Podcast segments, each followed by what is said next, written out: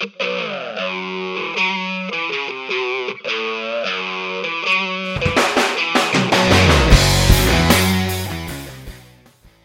guys, welcome to the very first English episode of Windstream. This is super exciting. If you guys don't know what Windstream is, it's uh, pretty simple. It's a body flight team podcast. We'll talk about skydiving and we'll talk about tunnel flying, but we will not limit limit ourselves to that. All my guests will have a minimum of one skydive or two minutes of tunnel time. These super low requirements will allow me to have a wide variety of interesting guests with uh, different stories to tell. This week, my first English guest will be my very good friend Andrew Toman. At the beginning of every episode, I'm going to spend a couple minutes to explain any term that would be really specific to either tunnel flying or skydiving, just to make sure that someone who uh, might not be a pro uh, will still understand the conversation. So, in this week's episode, we discuss a lot uh, the moment when Andrew started to skydive, and he mentions a lot uh, Nouvel Air, which is one of the skydiving center that we have uh, close to Montreal. It's on the south shore of Montreal, and it eventually changed its name to become Parachute Montreal South Shore. There's also a Parachute Montreal North Shore, North Shore that we mentioned during the podcast. Uh, PFF, the PFF course is the first course that you need to do in order to become a uh, skydiver. Uh, at some point, Andrew talks about the fact that when you're doing a tandem as an instructor, you're not flying your body.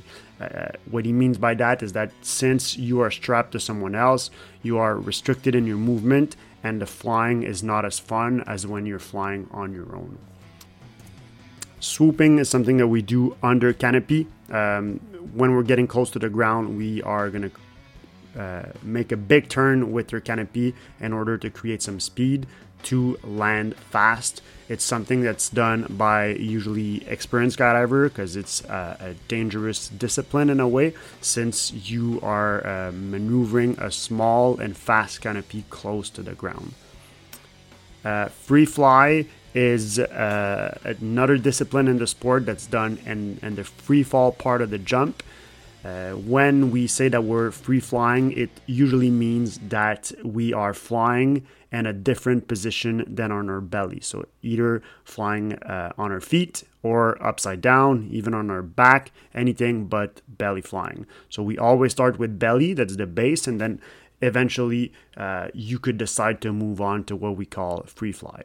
When we're free, when we're free flying, since we're uh, most of the time vertical, so either standing up or upside down, we're gonna go down faster. Uh, therefore, the jump or the free fall part of the the free fall part of the jump is uh, to be a little bit shorter.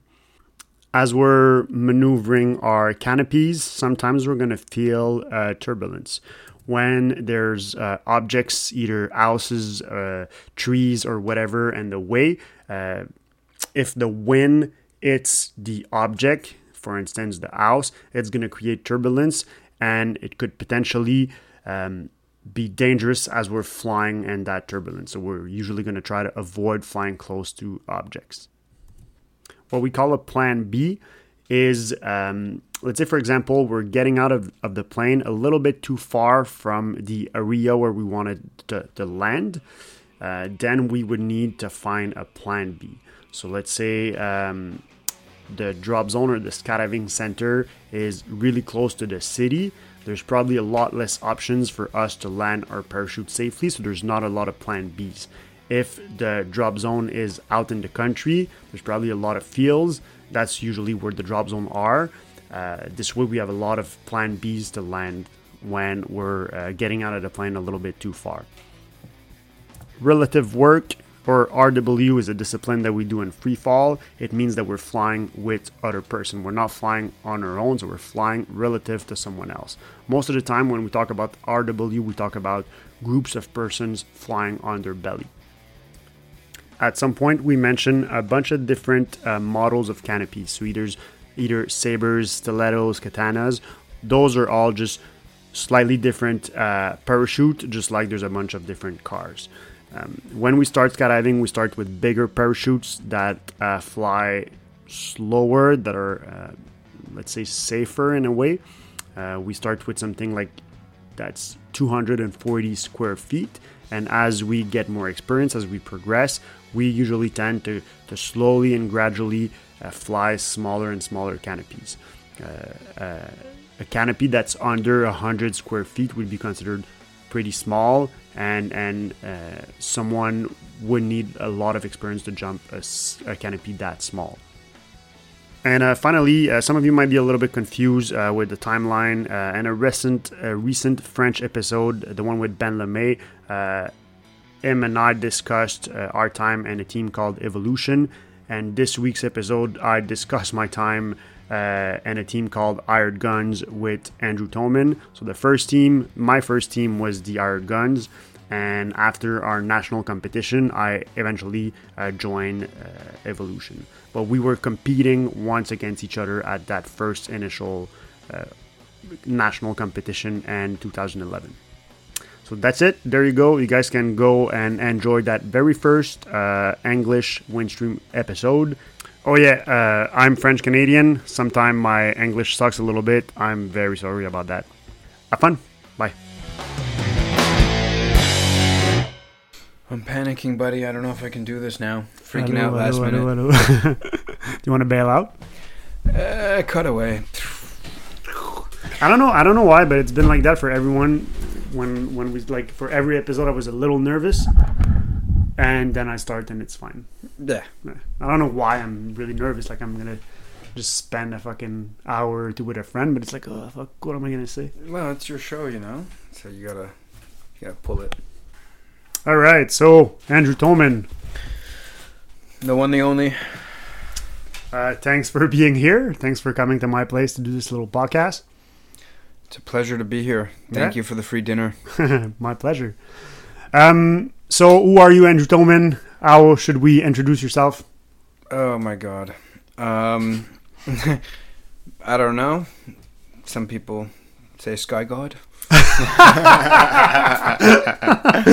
think everyone should or, say. Or skydive bum. it's one of the two. Yeah. You started to jump, uh, and when you in what year? Two thousand, maybe two thousand one. Okay, so that's like twenty years ago. Jesus, the time goes by. Yeah, I got my fifteen year uh, thing. Long year, time ago. like four, three, four years ago. So Jesus, it's almost there. So how did you get into the sport?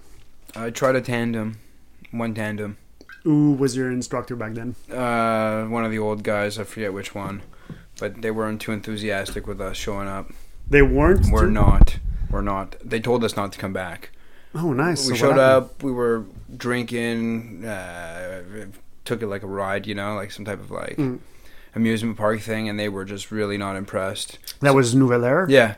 So we do the tandem with them, and they're like, "Yeah, you guys can't really come back, or it's not for you." Like, just kind of like trying to like like not upsell it, the opposite of upsell it, discourage it very politely, and then um, and then we bought our pack our PFF AFF course right away. Yeah.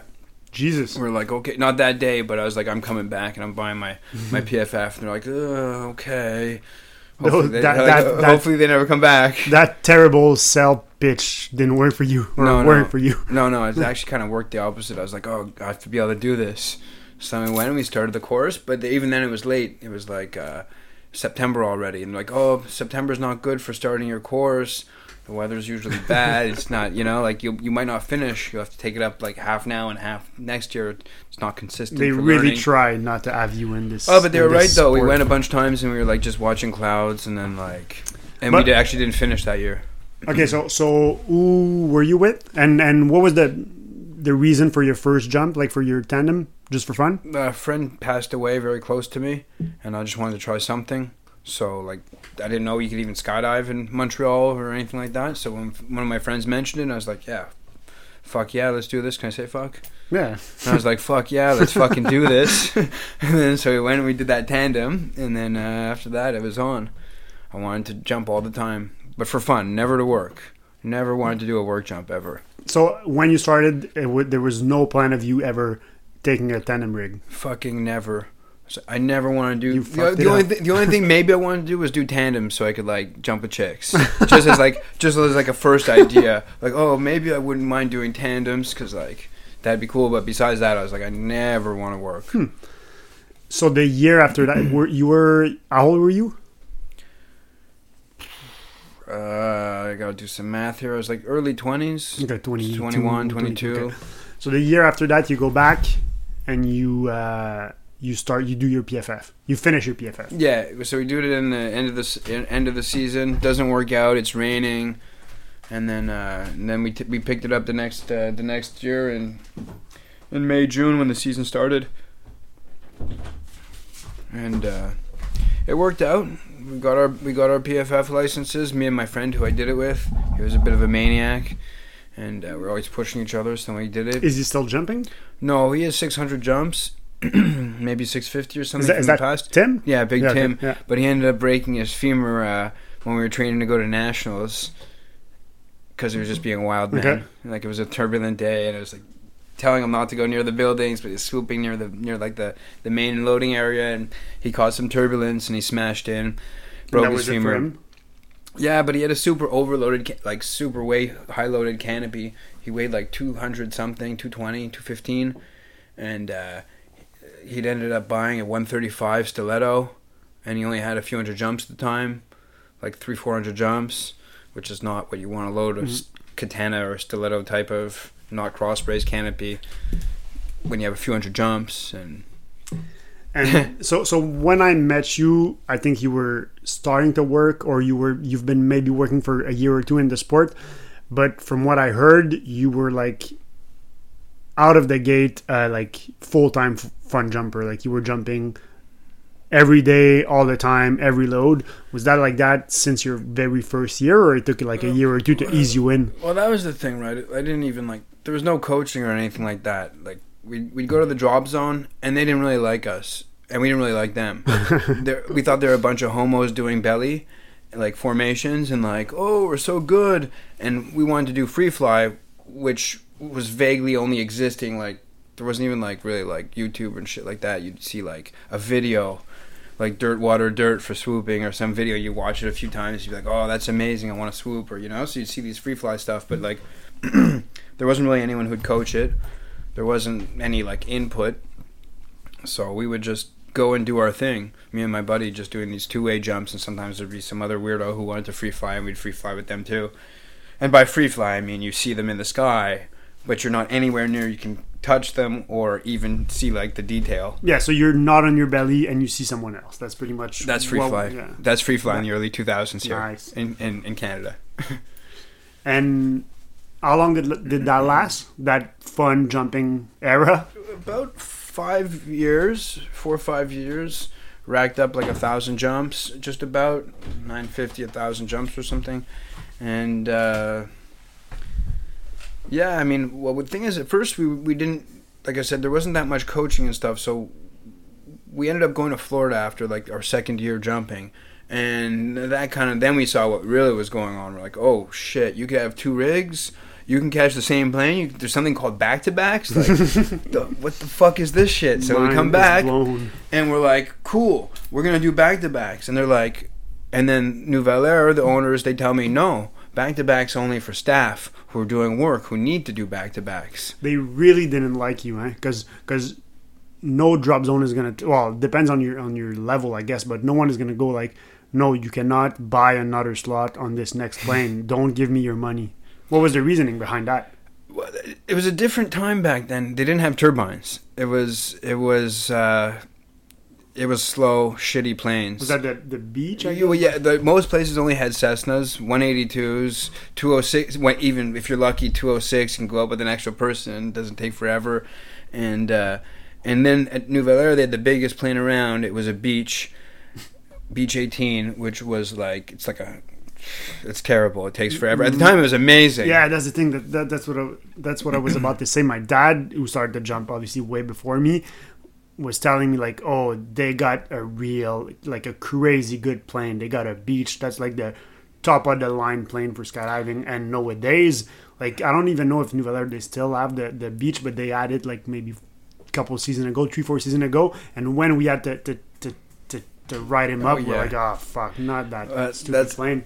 That was funny. So uh, later years into the work, when I'd be working with the guys sometimes, and then turbines came in around then, but we'll get to that after. But if we had to, for some reason, the Twin Otter was needed service, or we didn't have the turbine, they'd bust out the Beech. And so me and some of the old guys, as a joke, because they have bigger weekend staff. They have a small weeks full time staff, and then they do work all week. But you get a little priority on the weekend. But still, the jumps get spread out because they need to. You need to do a large amount of tandems and stuff, you know. So when the Beech would come out, we'd be like, "Oh, the W Buster is out." It's the uh, the weekend warrior buster. so basically, the weekend warriors don't want to hang out and lose their Saturday and Sunday now because now they're only going to do a couple or maybe zero, like very few work jumps as opposed to with the turbine going, they'd get like a bunch of the j- share of the jumps. So as soon as the Beech would roll out, every, all the like weekend warriors would leave, and then be back to the full time staff doing all the jumps from the shitty Beech. That's how bad it is compared to turbine. But it was golden when it was there. nice. Um, was skydiving uh, something like when you were go- growing up? Did you ever think about skydiving? Was it something that's gonna happen, or, or not at all? Like, No, I mean, were, were you were you like a, a a young Andrew doing a bunch of extreme sports, or not at all? yeah, pretty much. I always did some extreme stuff, like uh, everything, bike, skateboard, rollerblades, whatever, whatever we get our hands on and we get into. that and and and were you thing. as intense with every sport as you were with skydiving? close, but not as much? I mean, did a lot of you know skiing and big air stuff. Weren't you doing a lot of like like even competitions in rollerblade? Did I? Oh, Did I? oh my god. I just had a flash Oh that. yes, Yes. it's, it's true. In, in the in the nineties, there was a huge boom of rollerblading, and and uh, we ended up uh, we ended up getting really into that. Some of my buddies went to some of my buddies went to the X Games and Oh, won, and yeah, this one crazy guy, John B, another guy, Nicky Adams. Uh, we used to go to Boucherville where that guy Pierre Luc uh, Gagnon Yeah. He's a skateboarder who won the X Games a few times. That was his place. His dad had built it for him, so it was a six skate park. We'd go there and, and spend all our time doing that type of stuff. But then, um, I mean, I used to play hockey too, like crazy. But then, um, all that kind of got boring, and I just wanted to party and chase girls and get laid. When I was like 15, I was like, okay, I'm done with all these sport things. And then skydiving happened. And then yeah, and then well, there's a bunch of dirt biking and four wheeling and stuff. But then then I found skydiving, and everything just seemed so slow and boring after. And then what made you become more than just a fun jumper? Like, how come you started to, to work in the sport, even if that was not the plan at all at first? Uh, that's the thing. So fun jumping was great. I had two rigs. We'd show up. We try to catch. Eventually, when people, when we got real planes, turbines, and things were easier to do, then we'd we'd start doing these back to backs and doing like 10, 15 jump days on the weekend. Uh, Two rigs. Life was good, but then uh, I had some catastrophic situations in my life. Uh, ran sh- fell short on money. No more money to burn and um, so then I started, and I, I didn't have work anymore either, so I kind of needed something to do, and so I called up the drop zone owner, who didn't really like me so much, but we'd gotten closer over time, and I asked him if he'd give me a job. And and is that Mario or? Yeah, that's Mario Prévost. Yeah. So I asked him if he'd hire me, and he said yeah. Tabarnak, Andrew. Calice. Yeah, pretty much. And uh, and you started to work as a cameraman. Well, to be, well, I mean, the story doesn't really make sense if I don't say the whole thing. So basically, I ended up going to jail, and then I called him from jail, and I said, "Can I work for you when I get out in the summer? I need to have a job." And he said, "Yes, I'll hire you." So then uh, I started working that, there. that's cool for him though. Like this, this to say yes to a guy that's not in a good situation like that. It's like, say he, he could have said something like, "No thanks, I don't want a guy who goes in jail." Right? If yeah, I guess, but he could see how committed I was to the sport, and I didn't want to be anywhere else than there at the time. So it just it, it was kind of organic a little bit almost. You got a guy who needs work and doesn't want to be anywhere else but the drop zone. It's hard to find guys like that. So I guess I'd spoken to him before I left a little bit about it, but then I called him when I was almost coming back, and uh, he said, "Yeah." It wasn't set until that time, that conversation I had with him. But then once once we had that last conversation, it was a go. How long were you- away from? Uh, yeah, like how long was the, the time in, in there? Short, just a A couple months. little less than a year. Okay. And then, um, so when I get there, though, I need a job earlier than the season, but the season wasn't started yet. This is in March, April, April, I think. And conveniently, they were doing construction on the drop zone. They were lifting the whole building. So, and putting a new foundation, and it was sinking or something, some like support posts. So I go and I start working for them, and I'm crawling under the building, pulling wires and digging holes and tromping along in mud all day, every day, for a full month, waiting for the waiting for the season to start. Fuck, I've never, I've never seen you do any work like that. Like, obviously you're doing other work, but I've never seen you do anything else in skydiving. Yeah. So the season's almost started. They start doing jumps. Uh, some people need ratings for the season, so they're starting to do some instructor courses. And, and back then you had no ratings, Zero, nothing. B license. Uh, no, I'd gotten my C because they wouldn't let me land near the building. I had to land across the street. so I went to I went to another drop zone for about a year, other drop zones, and that were a little bit more inclined to to work with me and like help me out. And so I learned the all the material, and I did my B and C license so I could land there. Unfortunate thing is, day I get it, well, the day I get it, but I get it, and then a few weeks later, I'm like, yeah, I'm gonna go show these guys how big time I am now. Got fucking five, six hundred jumps and a C license. I'm gonna land, bam, smack dab right in front of the right in front of the DZ in the pro pro landing area. So I I go pretty ballsy. Don't even see someone till the last second at like 300 feet. Cut him right the fuck off. Like, and he's a pro too. Like he's a guy with like 5,000 jumps or 10,000 jumps. do we have a name? Uh, no, but but uh, Gilles LeBoeuf saw me from the ground, and he never gets mad at anyone. And he comes running over and he tells me what a piece of shit I am, and I'm a risk to myself and risk to others. And next thing I know, I'm demoted back to the student field. They don't care if I have a C license. I'm not ready for landing on their landing area. it's so good to hear that because because like like I was saying when I was getting into the sport you were already like a pro for like at least for my eyes like you were fuck Andrew knows how to fucking land he knows how to free fly like a fucking champ and and to hear that you were like the one being almost bullied out of the, out of the drop zone is is Uh, it's true, man. There's listen. There was no coaching. Uh, coaching would be a specific thing and only for belly, for formation. Nothing really focused on canopy. Uh, definitely nothing for free fly. And people wouldn't now, even with not coaching, people would ment people mentor in current day skydiving. They'll help each other. They'll give people tips. You know, like free coaching and just sharing of information. Not to mention there's tons of information available online and videos and all that stuff. But back then, people didn't want to tell you stuff because that was what made them a sky god. Them knowing something and you not knowing it made them able to do something cool and you can't do it. Like swooping, like they wouldn't tell you, hey, listen, start swooping slowly, get used to your risers, get used to your brakes and how your canopy flies after in a different uh, uh, high performance landing and increased speed. Nobody would tell you that. They say, just don't swoop, man, you'll kill yourself. And they'd be rocking in these amazing swoops, and everyone would be like, whoa. So, so what made that change? You think? Like, was it a slow progression? Is, is it someone or something that that happened that made our, our mentality change? Because I feel like now there's a lot more sharing. Well, that's it. Everyone seems to care more. The sport just became more widespread. Back then, it was a little more like, like it wasn't as mainstream, so it wasn't all out there. And then the people would be in it were I don't know. It's just I can't say everyone was people were bad. Pe- people were bad people. It's just the group that I was around never took the time or care to kind of help me with the stuff I was working on. I didn't even understand how to read the windsock till I had like 120 jumps. I'm not joking. I'm, I am not fucking joking.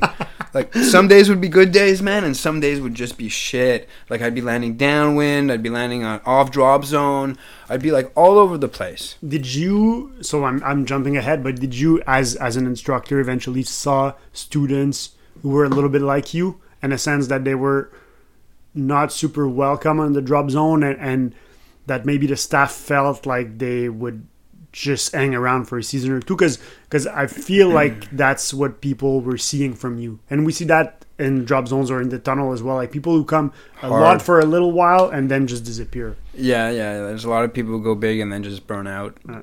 But uh, yeah, I think they're probably just hoping I'd jump for a while and then kind of just get on to something else. Yeah. But that didn't happen. Stayed in hard. So back to the instructor thing. Yes. So yeah, what was your first job on the DZ beside? Digging, Yeah, beside digging holes and carrying things and being filthy every day. Uh, but uh, so I got my tan- I got to get a tandem rate rating. You got to have your coach one. So I did my coach one uh, right at the beginning, like before the season in April, and then I did my tandem, same thing, right before the season started. So it was a slow start, but I'd be like under the building digging in muck, and they'd be like, Andrew, we got a tandem for you. And I'd like crawl out from under the building. I'd be like, ah, what? a tandem? Oh, so like, and the people would actually see me crawl out of the basement, uh, not the basement, out from under the building, get changed, and go do a tandem with them. oh, that's perfect. So that was the start. And then I think the same year I picked up my coach two and my SSI. So that's skydive school instructor, so I could start giving the first jump course and all that stuff's prerequisites for doing your PFF. And I was pretty much trying to just get all my ratings and do every single job on the drop zone, well, in the sky only, you know, as minimal classroom as I could. And uh, Yeah, I feel like you've and you're probably not the one, but I feel like you're you've always been like a more action guy, like meaning you don't want to really spend time on the ground with a radio in your hands or in a classroom or same thing at the tunnel. You want to be in the tunnel, you want to be coaching, you want to be flying, you want to be Yeah, that was that would kill me back in the day. Like if I was on the drop zone and I wasn't on the plane and the plane was taking off, I would literally start to like burn up inside and I'd be like I'm not here to fucking watch planes fly off a little grass runway strip in the country wasting my fucking life. Like I want to be in that plane or I'm furious. It's a little bit much, but I mean, I've I, I, I've I've gotten furious for not being on loads. I know it sounds like maybe a little bit diva or something, but I wanted to be on that plane, and there was sometimes no reason for me not to be on it. I feel like you had a lot of, and I feel like you're much more relaxed now. But I feel like you had a lot of argumentation back in the days with the DZ staff in general. I'd fight with anybody I needed to, I guess. not actual physically, Yeah, but yeah. aggressively, vocally. Shouting. shouting, uh, psychological warfare, breaking breaking other people down mentally, slowly day after day. With the same thing, like rushing them when they can't be rushed. Like, hurry, hurry, plane's running. What are you doing? Wasting the boss's money. Plane's running. When I know that they don't need me to scream at them, and they just need a like a few minutes to run in, get their next student, come out. And I'm just like laying it on them thick. You, one day that's fine, but do that every day for a month for the summer, and you're always behind, and I'm always ahead of you. It, it could wear on the people. Okay, so so that's that's a that's a thing I wanted to talk about. You're a super nice guy and a super good friend, and you're super generous and everything. But you had you always had that vibe of being like not super approachable, and and I think what you just said is kind of it's kind of the same thing that as I'm saying right now. Did you always like made that on purpose, or is that just because I feel let's say let's say you're a new jumper and you're getting on on a on a drop zone and and you see that guy who's maybe being your instructor or maybe he coached you at the tunnel, but that Andrew guy doesn't seem like the most friendly guy ever. But as you get to know him, he's actually really friendly and a really nice guy. Was why is that? Why do you keep that little? that goes back, I think, to the Nouvel Air start. At the time, it was like they were like the owners and the more senior instructors were kind of had the attitude that this was their place, and they were running it for love, and they wanted to do the jumps. And if you were staff, yeah, you can get some jumps, but their priority was jumping and, and enjoying it. And and they were at a high level of performance so it was always like we're amazing and you're not and you'll never be. So it kind of came this thing of people trying to be really good like excellence you know like really high level skydivers you had the LeMays there you had Mark uh, Michel and his sons Martin uh, Vince Ben Ben wasn't really around yet but he was too young at the time, but but they had this very high level of being a competitive four way, and and even some of the senior guys had already been to the world meet before. Some of the guys on the staff, so there's this very high level of expertise, but not that much sharing and, and coaching. So it got this feeling like you got to be the best to get on all the jumps and to be move up in the in the ranks, and you got to be there all the time. So that's why I'd, I'd get into these arguments with some of the other people, some of the other workers, because I didn't feel like they should be doing the jump instead of me. I felt like I should have landed, grabbed another rig, gone to the plane, and done the next jump because I probably could have done that faster than them, waiting in the loading area for the plane somehow. and it's just it just wasn't fair. When did you felt? When did you feel like like people were respecting you more, and that you weren't just a little kid that was there for a season or two? Well, the thing was, so I started working at Nouvel Air there, and um, I was like the seventh or eighth player, and that and that would mean because because back in the days they like it, I think it's a little bit everyone is a little bit more on the same at the same level nowadays but back then there was like the number one guy was on every load Yeah. and then if you're number seven you're Well, getting exactly. five jumps out of the you're you're yeah. If you're the first guys, then you're on every load.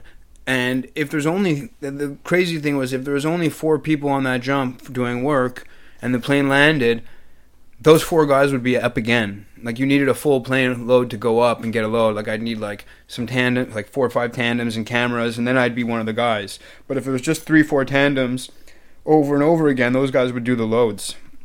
They'd do the pl- they'd do the work. Like the, it would reset. The priority would reset each time. Mhm. You know what I mean?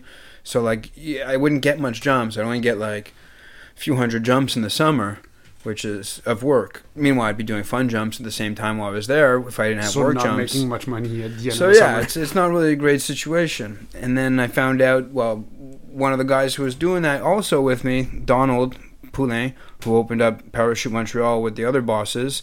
Uh, Nouvel Air was a partner on that place.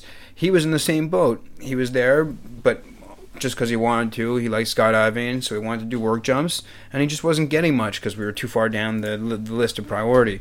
So then, but we became close and started becoming pretty friends, pretty good friends, and um, he he told me near the end of the one season, I think it was our second season there, or he said that um, he was going to maybe open up a drop zone with the owners and not to tell anyone, but if I wanted to come over there, I could be high up on the priority list. Actually, I could be the number one guy. And it would be a little bit slow for a year or two or three as the place would build, but I'd have the priority as the number one player and I'd catch every single plane. That was So- our discussion.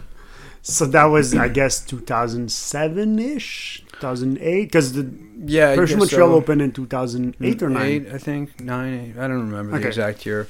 Maybe 2008. So even all those all those years in at Nouvel Air, you never really got uh, higher. No, Really, okay. I my thought was that at some point, while you were still at Nouvel Air, because Perche Montreal was not existing, uh, you were like maybe not the top guy, but around. uh, you know what? Maybe by the end I was moving on up. I had I did maybe like 500 or 600 work jumps that year at Nouvel Air, my last year there. So it was getting better. So then when he offered me the position to go to the other place, it was still good, but now I'd finally moved up to a place where I'm getting a decent amount of work jumps, and I was going to go to a place that was just starting and would be slow. So it's uh, it's a little unsure, but I told him, listen, when you open up the drop zone, I just want to see it, and I'll shake your hand that day if I like the place. I don't want to work in a place that's super like turbulent, right in the middle of like dense city and electrical and trees where there's nowhere to land. You know. Like I want to have a nice place where you, there's Plan Bs. You can land. It's more farm area. That's that's that's like I mean it makes a lot of sense what you're saying. You you always felt to me like someone super extreme, like always swooping everything, always like flying close to shit. But you always were someone who's like really safe in the end, and it's it's makes sense to hear you say that in a way. Well, I'd done a bunch of jumps at uh, a small Cessna drop zone where there's literally no outs. It's one Mhm. square. That's your landing area, and everywhere else is houses and trees and electrical wires. So you really don't land off there, and if you do, you're landing in someone's backyard in a very tight space. So I didn't mind fun jumping there, but I didn't want to.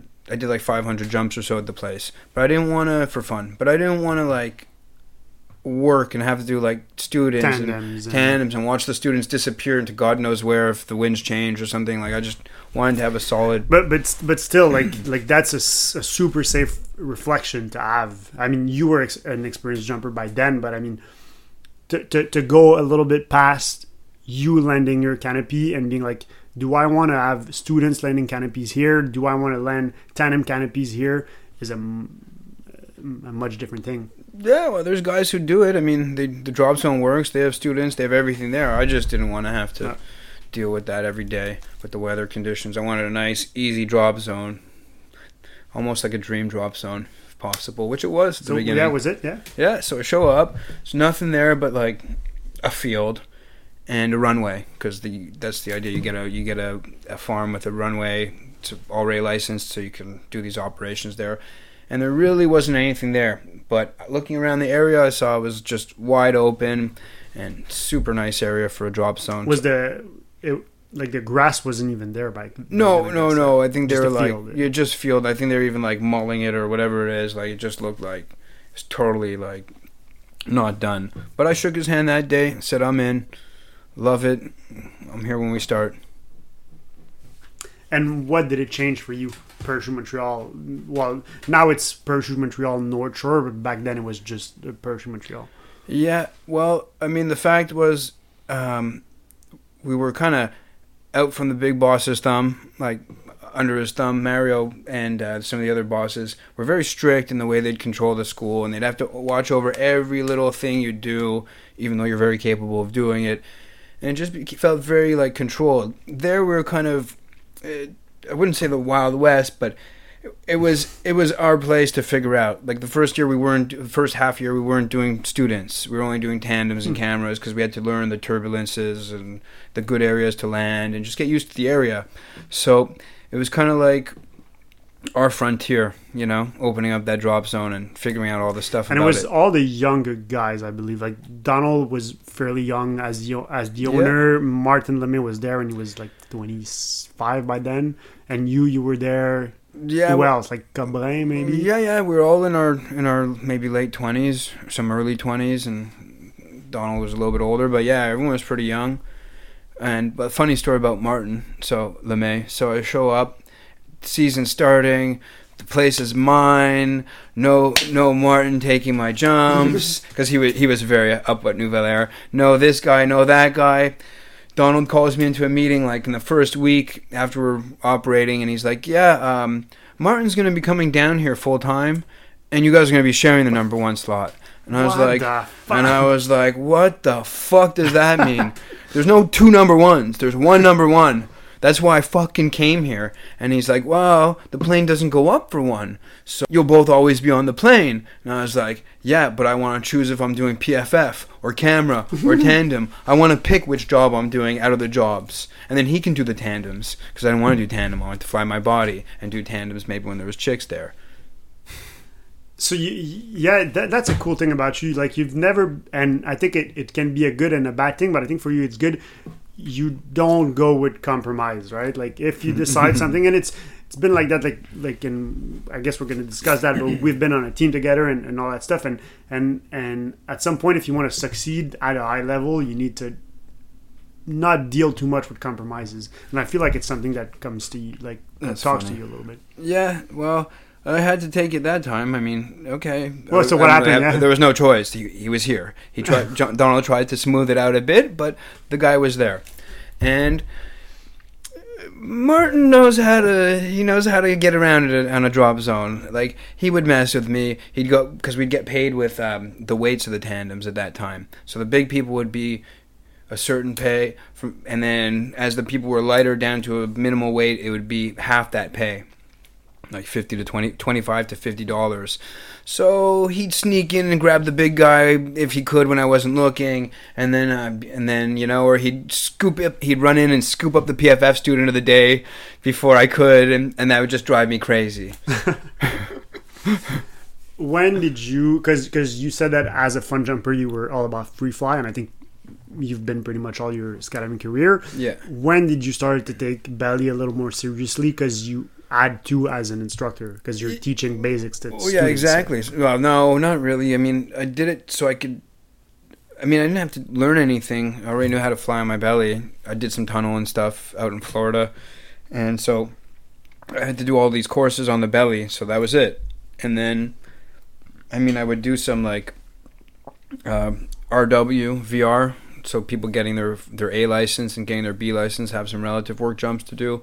So I do those, but pretty much I already had a little bit of a following. Funny enough, of people because I had all these. I was like a professional fun jumper, so so I had I had a bunch of people who would already just pay my slot to go up with them and do free fly. Okay, so so so were you as a fun jumper already like organizing a little bit in a way, like naturally? Yeah, well, not even. It wasn't organizing. I'd actually coach people. I'd say I didn't have a coach rating or anything, but I'd say you want to go up, and I I have a camera. I can follow you. I'm capable of doing this, That's and I'll pretty film much you, all you needed back and I'll give you and I'll debrief you on how to do how to sit fly or how to do head down, and that's what I do. So they pay my slot, my pack, and depending if the person was a friend or not, I would just do it for slot and pack, or or if it was the actual client, then I'd charge them twenty bucks, thirty And- bucks, depending. And that on- was before you were a staff. yeah. That And how back- did the drop zone see that? Like you making money on their turf in a way. they that was at Nouvel Air still, and they didn't like me much, so they would just kind of like let it go. And I'd be like, "What? Someone's paying my slot. I'm filming him. I'm not coaching him. I'm not Mm. his reference. I'm just flying with him." And they didn't like that either, but they let it go. That's crazy though to, to be able to do that when free fly was not much, right? Like like you were sit flying good enough to be close. Were you flying on your head back then? Yeah, well, that's the funny thing. So I learned sit fly and head down in the sky, but then I eventually got down to Florida where I got to do some tunnel and actually fly with some good coaches in the sky. Sky coaching, the lost art. Like you know, you pay your slot, your pack, their slot and pack, and then give them thirty five bucks US. Now you're doing. Now you're at like 100, 110 bucks a US a jump one jump for one for one fucking forty five seconds of coaching. And you're not gonna In free learn how fall. to fly on your head with 45 seconds of coaching. No, like it's gonna take no, you no. fucking 100 jumps. Yeah, that's what I did actually. I went Okay. to I went to Lake Wales before like early 2000s and I just did 120 jumps in the week. I was there for about 10 days and I'd catch some days 14 jumps, 15 jumps, just back to back following any group who would do free fly if they're comfortable with me following them. Like which they were most of the time. So I just follow people and kind of learn dial in the head down like that. And and just like that you you sort of became a reference in terms of free fly at least in quebec slash even canada. Like hmm. I, when when i started back in some i started to jump my pff was in 2007 and and maybe a year or two after that i started to get into free fly. And i feel like the reference was you and and phil maybe uh, So but I didn't know Phil much before the tunnel. Okay. So the only the only phase that I've seen back then was you doing free fly. That's pretty funny stuff, but true enough, I guess. There wasn't really anyone who wanted to just throw away their life and do free fly. Like there was no, there was nothing doing. Because Because I think a little bit of, of that goes to the fact that people who were, I don't know, organized or, or or aiming for discipline in skydiving was not going to free fly back then because there was none of that and and there was no like actual discipline there was no actual formations that you can do it No, was just nothing. like trying to get close like it was yeah, pretty much. Mm. And then there was people in the states and, and Yeah, in the States in the world yeah. doing cool shit, and you'd see it and you'd be like, "Oh, that's amazing!" But that was nothing resembling mm. free flying in Canada. From a Cessna most of the time at Mm. nine or ten thousand feet. Now you got like thirty seconds of free fall. do you remember Because you're burning your your- time too, right? If you're low altitude and you want to do free fly, you're just burning through that altitude. do you like remember like a jump when you were starting like like I don't know your first dock or a jump where you guys got so close or something like that Uh, well, we we throw tons of jumps, right? So it kind of blurs into it a Yeah. little bit. So, so like, I just remember getting really close to flying with my buddy Tim, and actually like, like actually like touching in an uncontrolled manner, like in a flyby sort of thing, and be like, "That was amazing, dude." That's and and and during that time, like on the same load, maybe people were doing decent belly jumps. Like touching another skydiver was not a thing, but touching another skydiver and a sit fly position was like holy Mind-blowing. crap, Uh, unheard of. Yeah. Well, I mean, it's just that was the thing. There wasn't any input. Same thing on Canopy. Like uh, my buddy got that 135 cate- uh, stiletto, and uh, he was loading it like ri- ridiculous amounts for his jump experience. He ended up smashing himself. Um, I ended up getting uh, one 120 Saber twos, uh, way too soon. Like I'm a small guy, so I only weighed like 155, 160 at the time. So the high, lo- the big canopies were really high loaded, uh, like really low loaded for me. So I had to go down. But you also have to understand with wing loading, the smaller canopy still is a much more aggressive canopy because of the lines and and the and just the structure of the canopy. So a guy who's loaded at maybe 1.5 to 1 on a big 170 or something isn't the same as a guy loaded 1.5 to 1 on a 120 or a one or a 97. The canopy is still a lot more reactive.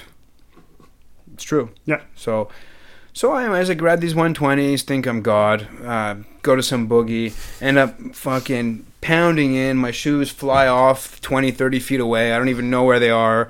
Uh, everyone kind of just pretends like they didn't see it. I wasn't a big jumper then. I had like 300 jumps, you know? And then I got better with them, thought I was pretty damn good. Got some Katana 97s. Uh, started jumping those, and nobody would even tell me what I was doing wrong. I was riding the riser down almost to the ground, and then expecting to still have brakes. Like I was giving input right till I was like almost on the ground, like I was flying my saber too, and and I would just skim across the ground at high speed, almost killing myself, and then not able to run it off, not able to slide it out, and then just fucking boom, boom, boom, boom, boom, and nobody ever even said, "Hey, you know." uh maybe uh, don't use input right toward right to the ground, right till you're braking.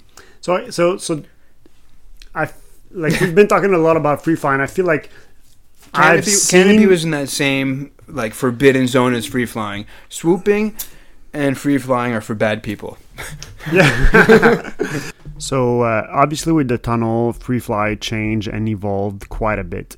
When did you see a similar change in swooping? Because uh, swooping is definitely not the same today that it was in 2005. Uh, no, no, no. I mean, I saw this guy, uh, this uh, New Zealand guy, Sheridan King. He came in and did a season or two at the drop zone, and when I was just a fun jumper, and I saw him swooping, and I was like, man, what is that? Like, that's amazing. I didn't even know it was called swooping. I was like, how do you come in like that? It's that's the shit. I want to do it. And he's like, it's swooping don't do it till you have at least a couple thousand jumps. Don't even try, don't even start, don't even think about it. And that actually saved my ass because I didn't even think about starting it till I had five, six hundred jumps. And then I met this, I met another friend, and he's like, "Yeah, yeah, swooping's good to go, man." Some crazy guy from Brazil. He's like, "Yeah, yeah, you start swooping when you have a few hundred jumps, man. Just pull on the front riser, let it fly, let the canopy fly, man." So I was like, "Oh, great!" But at least it kept me from doing it till then.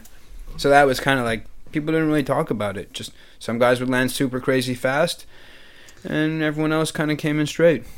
And and I And then feel like the- back and- then, from what I heard, at least like it was there was no front risers input much. It was more like toggle. Oh yeah, and toggle that's where I was about to get to. And then there was the toggle whippers, the old school belly guys, just whap, 180, 180, maybe two 180s, and just coming in ripping like a swoop. But the thing is, your canopy's uh, depressurized at that point; it's soft, so you're on kind of free fall ish until your until your canopy reinflates and you have input again. So you just land, if you mistime it, don't do the judgment on the height right or the of how aggressive you you bank the canopy, you're not going to have brakes. You're going to smash into the ground.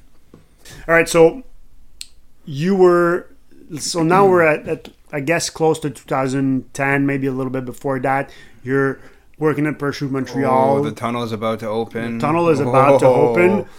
But before we get into that, what else were you doing with with your life? Were you full? Well, you were obviously full time skydiver. Was that your main focus, your goal? You were waking up for skydiving, going to bed, waiting for the next jump. Pretty much, man. That and just like partying at the end of the day, crushing beers, meeting chicks. You know, like it's just it was too easy with skydiving. You meet so many people, and then you say, "Hey, you want to hang out and have a drink sometime?" And then, yeah, I'd love to. Okay. Now you got now you got a date. So, were you the kind of guy who was staying all the time at the drop zone, like sleeping, like staying there? Or were you like staying at every Uh, bonfire? Were you? I I would. That's the thing. Like at the end of the day, we'd hang out, crush a few beers, and then jump in the car and drive home. I didn't like staying there during the week because it was just too dead. But I'd bring my trailer, and on the weekends we get up too early. We we jump too late. You know, party, have fun. Then you want to have a trailer on site. Everyone's there. There's bonfire, like you said. It's cool. And uh, so that was the thing that was happening in Parachute Montreal, but not back in the day at, at Nouvel Air, right? At the beginning, yeah, there was at Nouvel Air, there was a big crew of people and burning the bubettes, burning underwear. What is that? Burnt you you don't know about that? I think I might have seen. Have you that burnt your Have you burnt your underwear? Did you throw your underwear into the bonfire I in front of I'm- everybody yeah, naked? I'm not even sure. I Okay, so basically we get hammered and then and then people would start talking about it and then oh I've done it already I've done it I don't have to do it. And if you already did it you didn't have to do it. And then somebody like have you done it? And be like oh no I've never done it. Oh you never did it. And then there'd be some like big cheer big chant for it.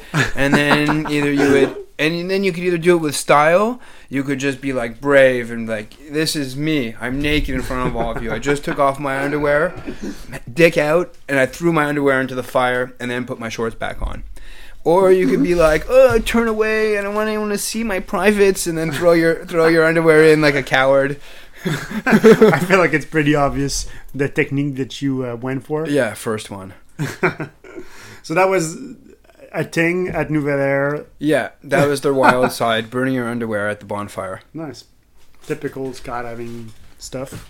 Yeah, no, it's it was it was a lot of fun. Like, but as you get older too, and you're jumping hard, it's it gets tough to be hungover. Like you, you're dying the next day. It's not it's not fun. I feel like skydiving on a Saturday morning or, or skydiving on a Mm. weekend is a shitty job to be hangover.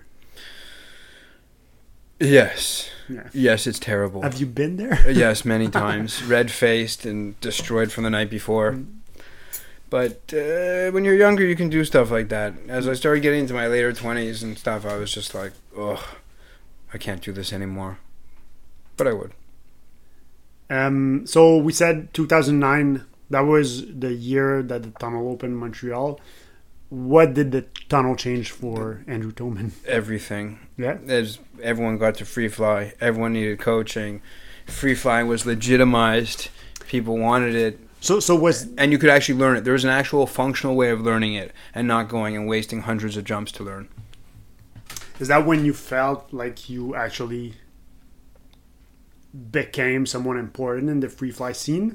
Because I, I feel like you were, but maybe you weren't aware as mm, much. Well, at that point too, when I went to Parachute Montreal, I wanted to be able to do organizing and not lose work jumps. So I worked out something with them that I was able to still still make and be able to do work jump uh, and be able to do organizing or I could take a day off if I had someone come in and I could do private coaching with them. So I was still doing all that stuff and we and I was starting to organize weekend events of free flying and and so yeah, I was coming up pretty good and I had actually really really solid following. So at that point once the tunnel opened it was just like I already had like 30, 40 people to coach, 50. I didn't even know how many. Like I would sit down and I'd book 3 months of tunnel, 2 hours a week.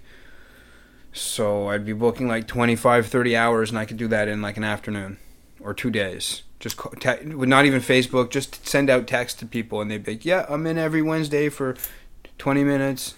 I remember when the tunnel opened, there were some, and I think you were part of those guys, like some hardcore flyers who were there all the time, Yeah, spending shit ton of money because it was the first one in Canada. The first, like people were seeing what it was like to actually be able to learn fast and improve quickly. yeah. Well, that was the problem, right? I went to Florida a bunch of times to to fly in the tunnel there, but then I couldn't go back to the states anymore, and there was no tunnel. So then, when the tunnel finally opened up here. It was my chance to actually learn. Like I was pretty good, but in the were sky, you, were you you- flying on your head, or did you No, learn? not even. You learn in In in, the sky.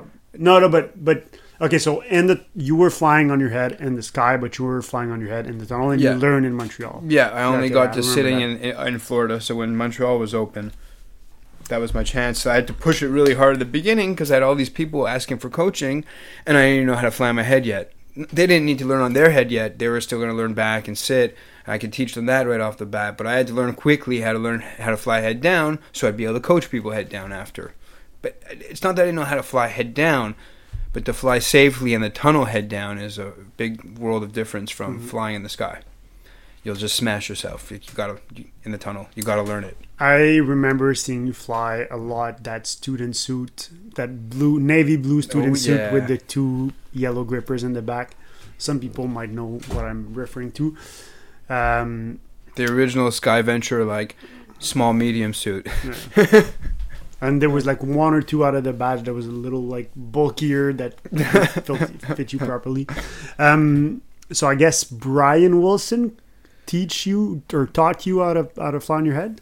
Uh, no, I I don't want to I don't want to be mean, but Brian w- had a very specific way of coaching. He'd coach everybody like they were an instructor, and they had unlimited time, like 50 hours to learn something, when maybe they only have a couple hours to learn their head down, and it was slow. I felt like he was holding me back, but we were close, but I couldn't get signed off with him, and we'd done some hours, more than someone should have to. And then Plammer, Scott Palmer, came Mm. to town, Yeah. and I did coaching with him because some other guys said he was so great and I got some coaching from him. I got signed off in like a couple sessions. Bang, done. I, I never had that thought before, but now that I'm thinking about it, you and Palmer have a, I feel like have a lot of similarities, and the way that you coach, and the way that you're kind of aggressive when you're teaching someone, and I feel like it's a good match, and it makes a lot of sense that you learn a lot from him or Yeah. learn quickly with him. Tough love coaching. Yeah. I like that. Yeah. So yeah, he, he saw me signed off in two seconds. Uh, we were doing all types of stuff, and by the end, I think I did like six hours with him or something. Jesus, in a week.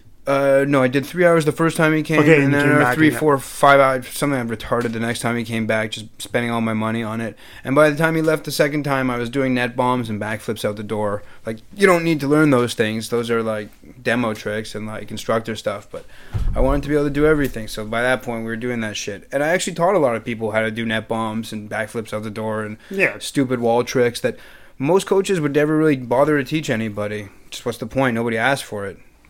Well, it, it really depends who, and I guess we're getting into that. It mm-hmm. depends who your customers are. If they're like strictly skydivers, you're not going to teach them how to go out the door. But you got to coach a shit ton of people Yeah. in, in the tunnel, and some of them were focusing only on skydiving, but some of them were. Some were just t- tunnel flyers, regular people who just enjoyed the tunnel. They tried it once and then they wanted to get signed off and become free flying or pro flyer eventually type thing. Yeah, Um, So at this point, I feel like at the tunnel there was probably like three advanced coaches. There was Brian, who was our, our trainer back then, who was a, a really really good flyer. Uh, but uh, a good I- flyer for the time. really, yeah, And then obviously- and then guys started coming up and being better than him. Like I remember the day that you were actually you actually became visibly better flyer than him. yeah, but that but that was It- a couple years after. It- not that many, like two years in, a year and a half. It wasn't that long. You, Well, st- I you started slow, but then all of a sudden, one week, everything you were doing was just a little more badass than he was, and it was like, ooh, Ooh, who's that kid? Uh, but but that was not my point. The, the point was, I feel like when the tunnel opened, there was there was Brian who was really good.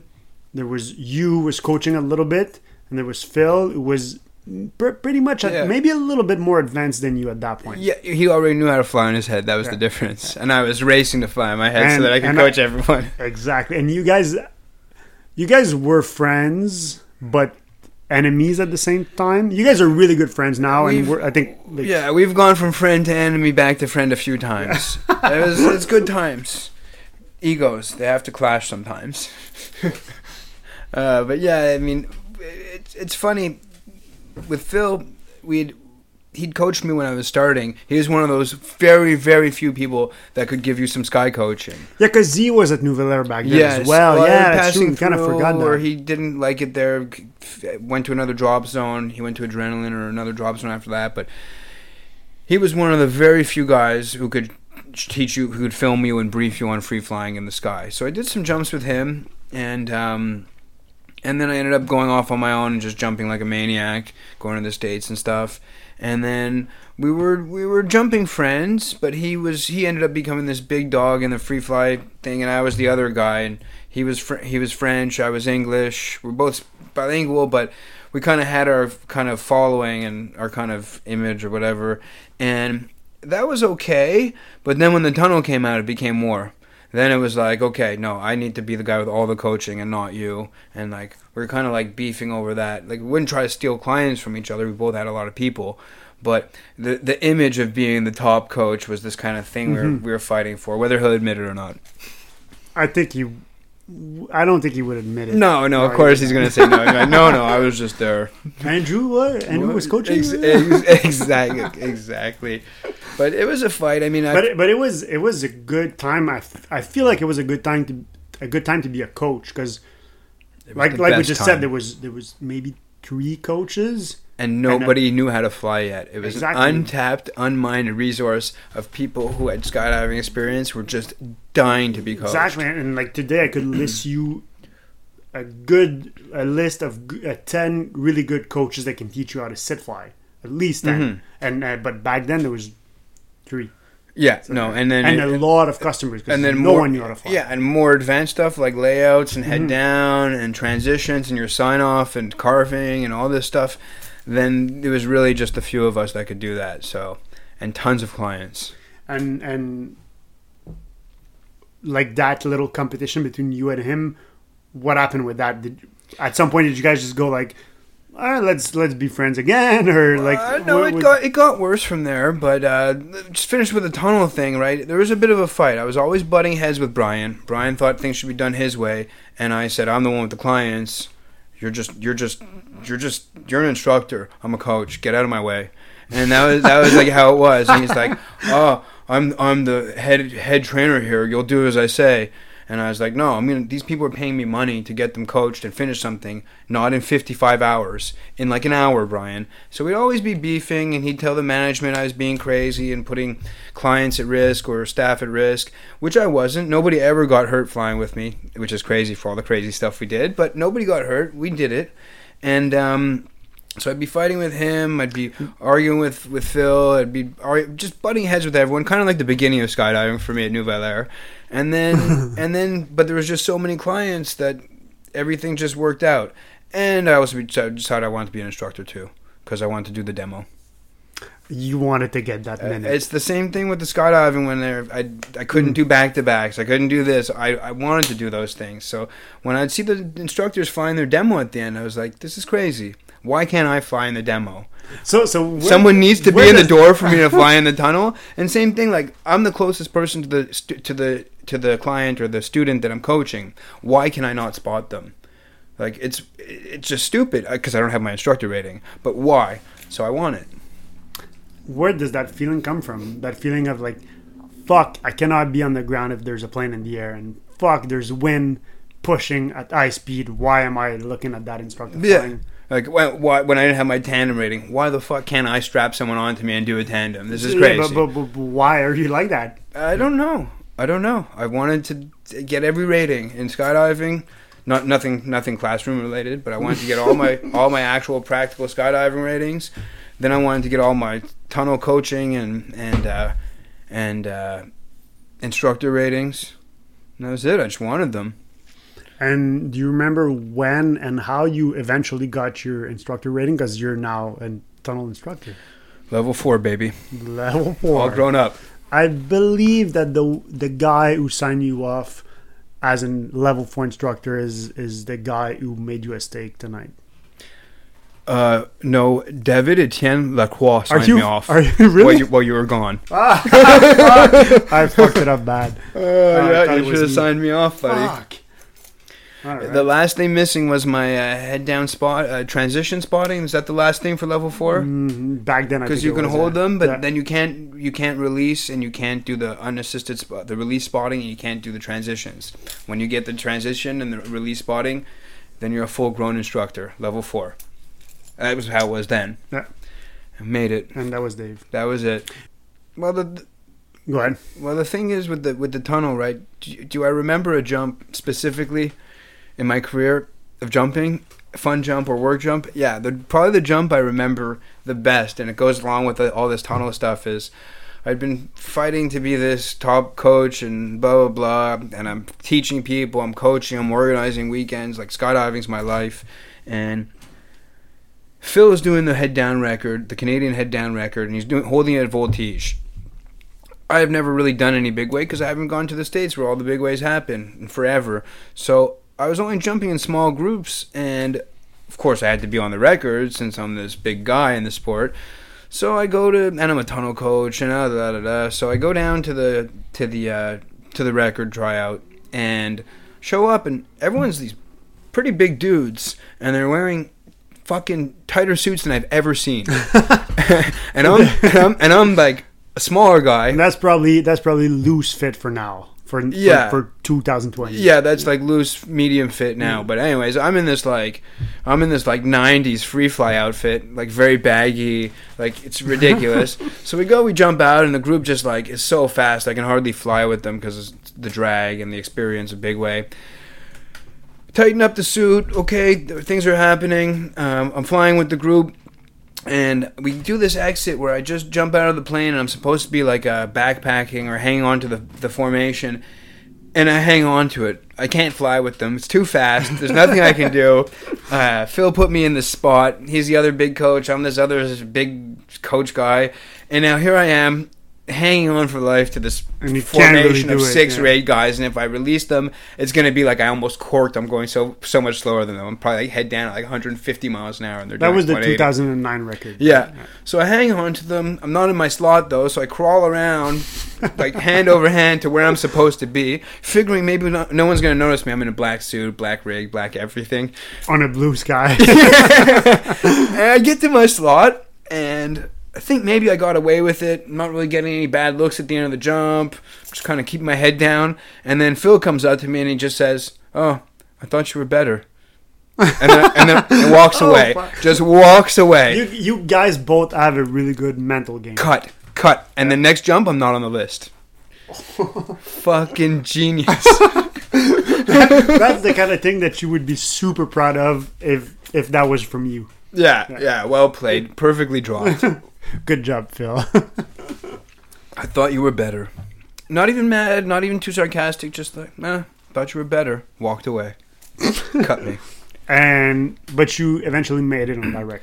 Yeah, they got a record of less people than they planned, and then so that they could get one done, and then bring on more people. And I was on that wave of people, and this time I didn't fuck up.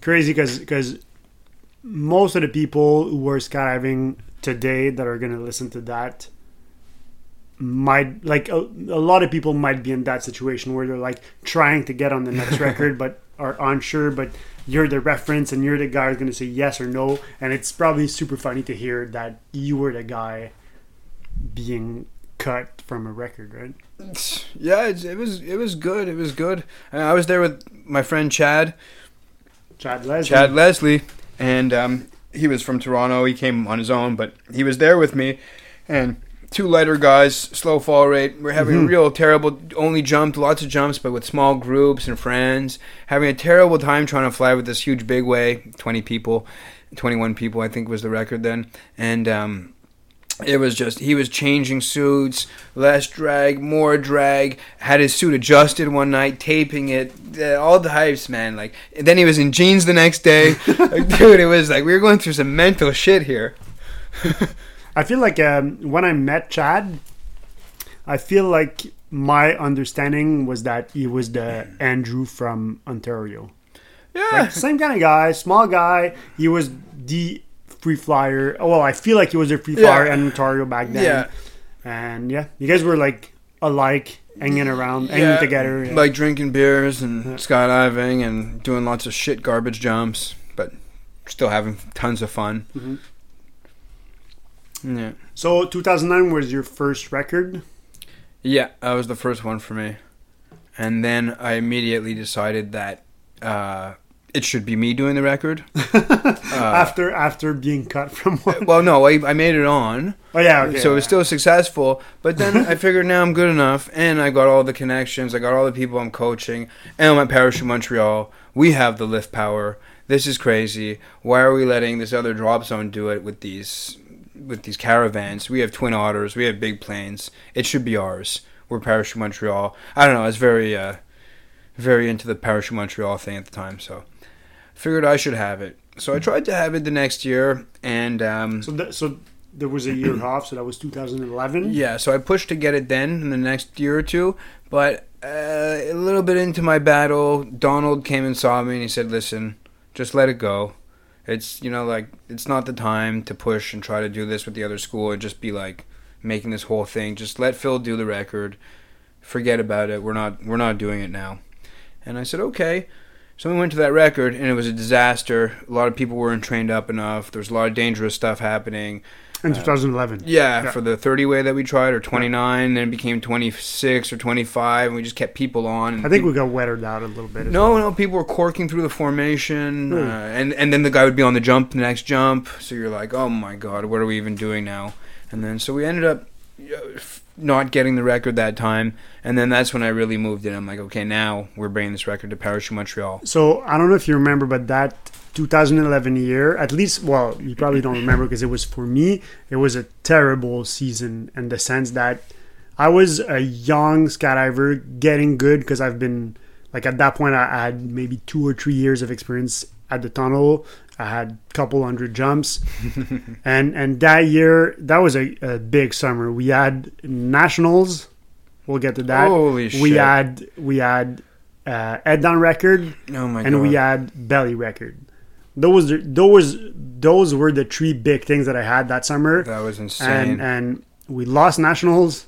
We didn't get the head down record, and we didn't get the belly record. So I remember at the end of that summer, I was bummed out. And it was That would that would get that would get my fire lit. I'd be like, okay, fuck this. Next season we're doing shit.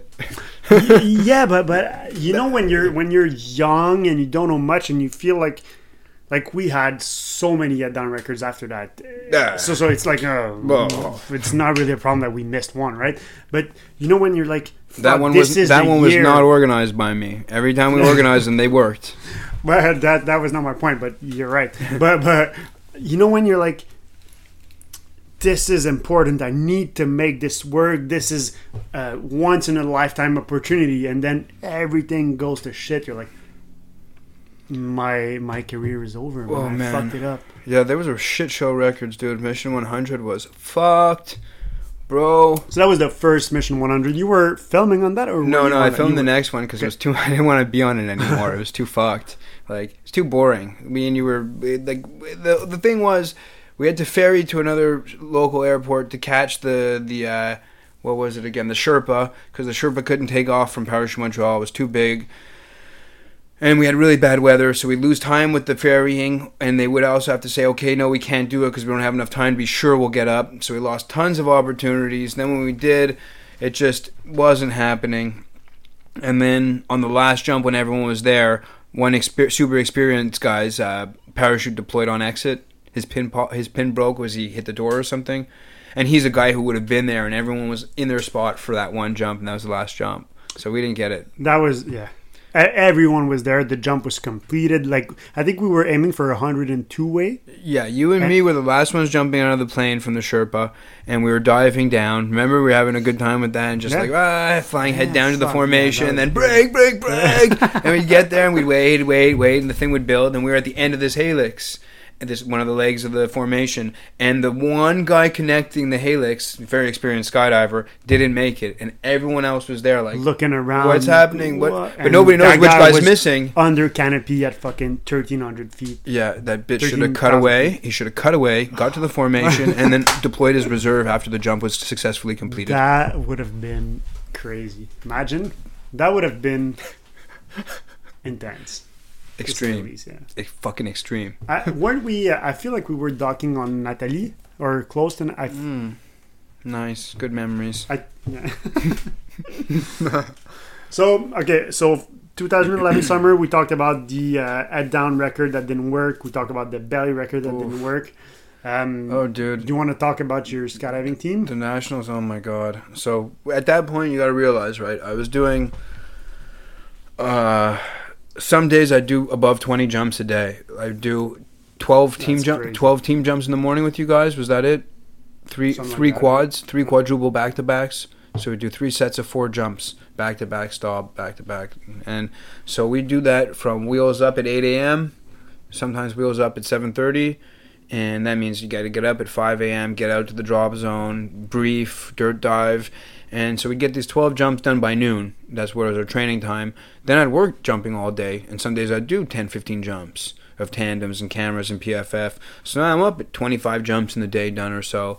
Then I'd go to the coach of the tunnel at night, my private clients, and that would be two hours. Uh, uh, what, what would I do again? I'd do an hour block. Yeah, I'd do two hours of to- coaching.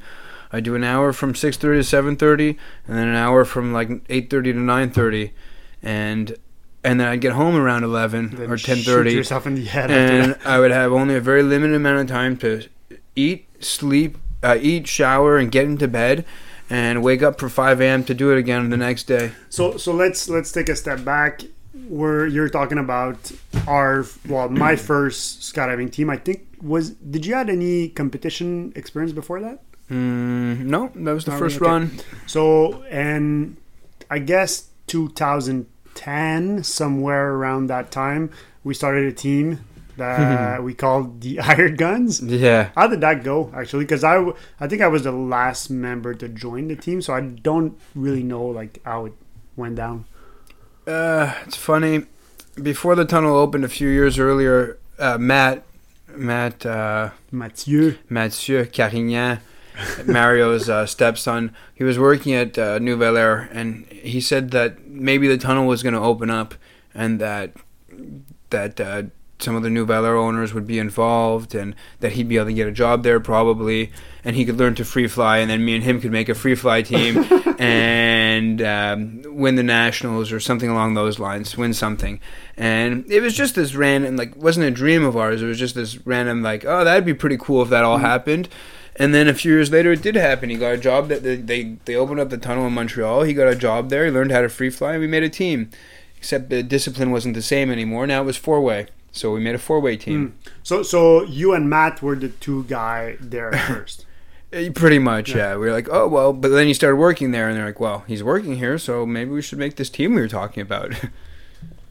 and and when because when did John came into the mix? Because he was on the original batch of instructors with you guys, right? So you guys were all the only guys who could fly, basically. so what I remember, I think I remember like one afternoon, you guys were flying the three of you guys, and you guys got out, and I was like, hey, if you guys uh, need a, a fourth, uh, maybe. Uh, and I, I feel like out of nowhere, we kind of started a VFS team without really knowing what VFS was, There wasn't even a dive pool really yet, was there? or maybe there was. there was, but but we didn't have that. We didn't know where the fuck it we was. We weren't like we didn't have a fucking clue what we were doing at first like and we were just looking at pictures on the wall because i feel like yeah there was a dive pool because it was probably like on the wall at the tunnel and we were like let's try to do this image and let's try to do this image after but with no idea of uh, with no decent forward background right No, yeah, nothing. Zero. but we were flying a shit ton because we were all, there all the time. Like me, Matt, and John were full time instructors, and you were full time coach, full time Pretty much, skydiver. yeah. I was doing four, four, five, six Yeah. hours a week every week at least. It was pretty wild. And and I feel like I remember that our goal was to win nationals Yeah. and get destroyed at the world meet. That was our goal. Well, it was that's that's always been the path for for Canadian uh, Yeah, skydiving teams. You can win your own nationals, but then when you go on to the world level, where there's guys who are actually paid to do this, that's what like they're not paid to skydive as a commercial skydiver or they have other jobs. They're paid to actually train to compete. So like team from France, some of the U.S. teams, like you can't you can't compete with guys or compared to their skill levels of them being paid a salary to train for competition. So you're going there to just get destroyed, pretty much. At this time, Yeah. Um, do you remember the first camp? And I guess you probably got a lot of coaching on that camp, like a lot of personal coaching. But we had a camp with Palmer and Dave Brown, oh my god, uh, VFS camp, the four of us, and I feel like that's the first time I really understand a little bit what VFS was because we actually got decent coaching. We learned how to actually dirt dive. We learned what it was to be a four way team, and I feel like, for me at least, that's what really made me love VFS afterwards. Because before that, it was a good way to spend a little bit of time to fly a lot with friends, But then I was like, fuck, that's fun. Dude, that was a crazy time. Did they ever find out what happened to Dave Brown? I did. Didn't they find like his body in the? desert? Yeah, you just they one day he walked into the desert in Arizona or some shit, and they found him dead later. Yeah. I'm not super sure what happened with him. Crazy. That was a weird guy. He was a super cool guy, but he we had that country house. Do you remember next to the like five, two minutes from the drop zone? We rented that farmhouse that year, mhm. and it was like just filled with beer bottles and party remnants and sleeping people. And uh, he stayed there with us, and he'd get up in the middle of the night and just like walk around and pace and like be on his computer. Very strange dude. But he he was one of the only guys who knew VFS. So Yeah. Him and, him, and, him and Palmer. I think they had a team back then, like Mandarin or something. Yeah. Yeah, yeah, yeah, yeah. Man, he could do a crazy cartwheel. Snap! Like, Whoa, what a cartwheel! Yeah. So we so we started the train in 2010 with Chad as a cameraman, Oh my god. and we had like maybe a 30 c maybe uh, 30 jump season or something like that. yeah, we were trying to do 100 and we just only It got to like work 30 or 50 or 40 or something, but the next summer we pounded it pretty good. Yeah, yeah. But I think back uh, the next season, Chad wasn't around. No, we lost Quebec. Chad. He, he went back to Ontario, and we had Smo as a cameraman, and Yep. we started to started to jump a lot. Like that was a, my first real What did you do? Like what? training season. Like, did uh, 150 or 170 or something? I, yeah, I'd say 170. we were shooting for 200. We did 170 training jumps. That was good, man. I, I, did, I think I did like a thousand jumps that summer. That was nine, my- 950 or something crazy from May 1st to October 15th. Like almost a thousand jumps. I feel for for myself at least that it was a really important season because not only uh, was I jumping a lot, but I was jumping towards a goal. Yeah. and I like I really started to love that goal of, of being a really good VFS flyer, a really a really good four way flyer.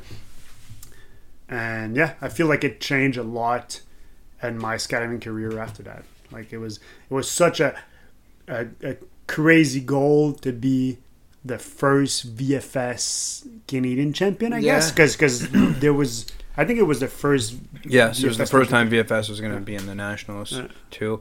Yeah, you you started swooping too during that time. Like you were landing straight. I remember I'd be like giving you little coachings. Yeah, like, yeah, yeah. Remember, pull your front riser a bit more. Yeah, take it lower. Blah blah blah. Yeah, but but little pointers. that's another reason why it was such an important season for me because I was jumping with four other guys that had a lot more experience than me. Oh, and, yeah. and you were the guy with the most experience out of all of us, I think.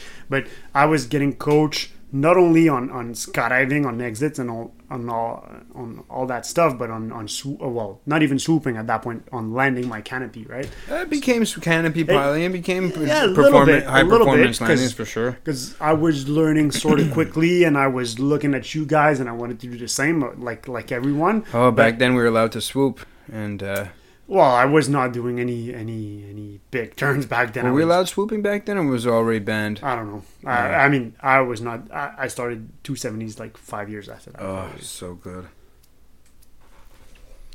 and then and then uh, so we trained the whole summer we were pretty good honestly like i i was i was looking at videos not too long ago and i'm pretty sure if you if you look at free flyers nowadays it still look like good jumps right Yeah, yeah, yeah. No, we were good at four way, man. Yeah. We just had a little bit of bad coaching, some bad advice about throwing different exits, Mm-hmm. throwing all the exits. I honest, I, I don't blame anybody No, no, in no. particular, but if, if one of the, a key factor would have been doing a simple, consistent exit because we were going super fast into the middle and the bottom end of the jumps. we were a tunnel team Yeah, like more like we were faster than the people that we were competing against. which were which were which the was lemons, evolution. yeah. We were they they they were better skydivers overall, but we were actually faster at turning points than them. Like, Like- if, if you put us there together and like just turning points, in the tunnel. Like I in the tunnel, at much faster, yeah. But but they had the four way uh, experience and the skydive experience. yeah, yeah, sure, whi- which made the difference in the end, right? Well, we got smoked. Do you remember the? All right, so smoked. so so we trained a lot. We trained a, like alongside them, which was a really fun thing in a way because we were training at the tunnel, we were seeing him in between our rounds, we were jumping with them because because we were We both at the same drop zone, so we were making the planes go up, right? we got cheaper tickets. We were able to split loads of back to backs early in the morning before the day. Same thing, the tunnel, we can go there when the tunnel is not open and do some hours of training because we're two groups. So in a way, it was a perfect setup, but in another way, it was like such a stressful environment. Like all the time, it was looking at them, looking at what they were doing, looking at what we were doing, trying to, to Yeah. compare, and and that's probably another thing that kind of caused us to lose in the end because we were always like I feel like I was always putting a lot of attention to them, right, instead of just working on our shit.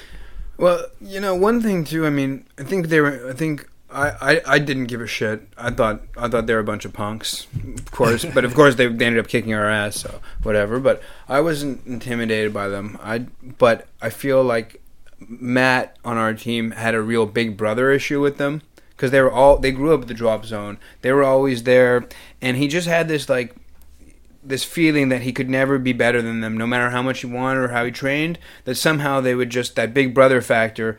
He can always beat you up type thing. Mm-hmm. He, they would always end up kind of besting him in some way. So he had this mental block about being able to even beat them. I think. But but I feel like I probably had the same kind of thing because they were my instructors and my PFF. Like yeah. Mart, uh, Vince took me in the tunnel, then Martin took me in the sky. So in a way, Yeah. they were they were the one who taught me like the fucking basics, right? So Yeah. Well, the same. For me, they were the guys there not teaching me anything. Well, they were like these super experienced guys, and I was just this guy coming up. So I always had this kind of like meh attitude. so then we went to Edmonton where the nationals were in 2011, Oh my god. which was, but it was such a good experience. I feel, but it was a terrible, like it was a. Yeah, it was just a terrible way to end our It was, a, team. it was a terrible, way, terrible way of going about it. I remember specific times, like when we were in the pool there and we were like training, like we would do a bunch of weird shit and like team team activities where we'd be like, so we'd be like closer together and like more communicate. You know what I mean? More like team, uh, team, uh, whatever, team building shit. Yeah. So we were like pretty close together at the time, and uh, we'd be doing everything together, pretty much. And then, um, yeah, we we fucking got destroyed in that do competition. You, do you remember that the plan, and I think that was the stupidest idea, like an, an insight. Probably my plan then. Very possible. Mm, I don't think. I think it was probably either Matt's or maybe mine. I don't know. But oh, we were like to look at the fuck. exactly. Oh so we started a competition. So so. As you guys probably know, That was that was Matt because he's fucking scared shitless of these older brother guys. okay. so so back then in VFS there was eight jumps in the competition, and we said, let's try to do our things and to not look at them. Let's do our jumps. Let's do our things. We're not gonna look at the scores before the end of the comp. That was the plan. That's what we did. That was so fucking dumb. So we start the jump. We do the first. Our first jump was not that good, I feel, but we land and it's fine. We don't know the scores. We don't look at them. No, So- we're judging people's reactions to us. Fuck. as the prog- as the competition was going, we started to look at the reaction of people, and I feel like someone came to us after maybe three jumps because I, if I remember correctly, we did all the eight jumps in one day.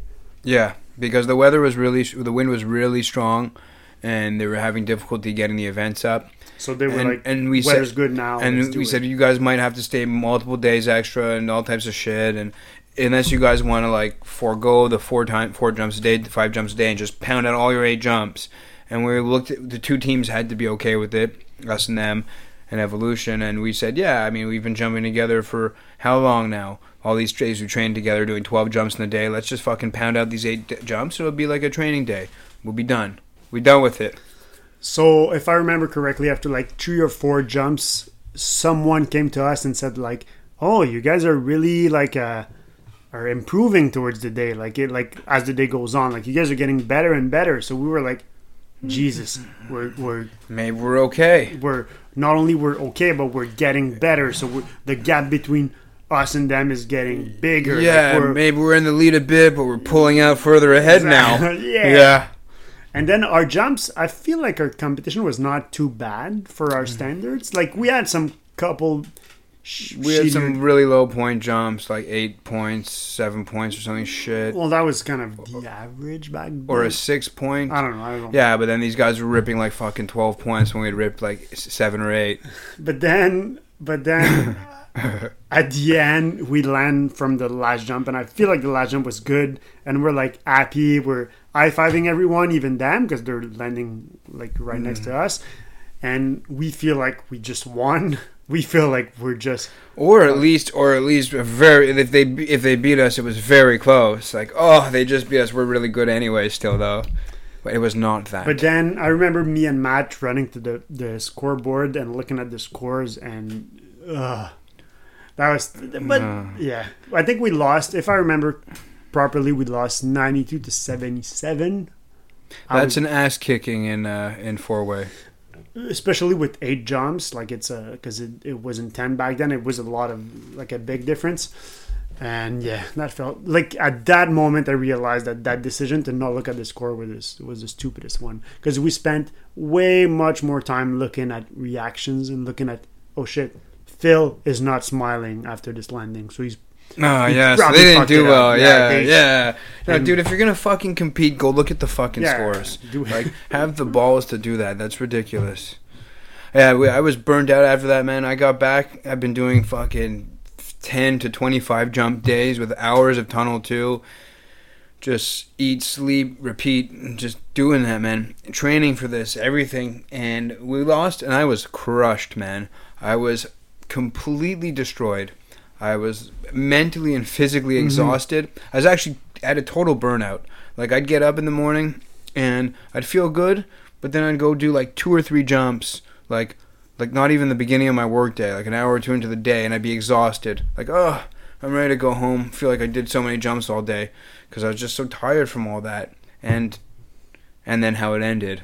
Yeah, and and like we were saying, like at least like it was such an important thing, and I, and I feel like Ugh. if we wanted, like we could have continued the team and do another competition, maybe won the next one, but we put so much energy in this one. I feel like it was like the the the, the final step and the only chance for us to win, and we lost. So it was like Yeah. Well, because after win. that, we knew that the team that would win would get a lot more financial support, a lot more help.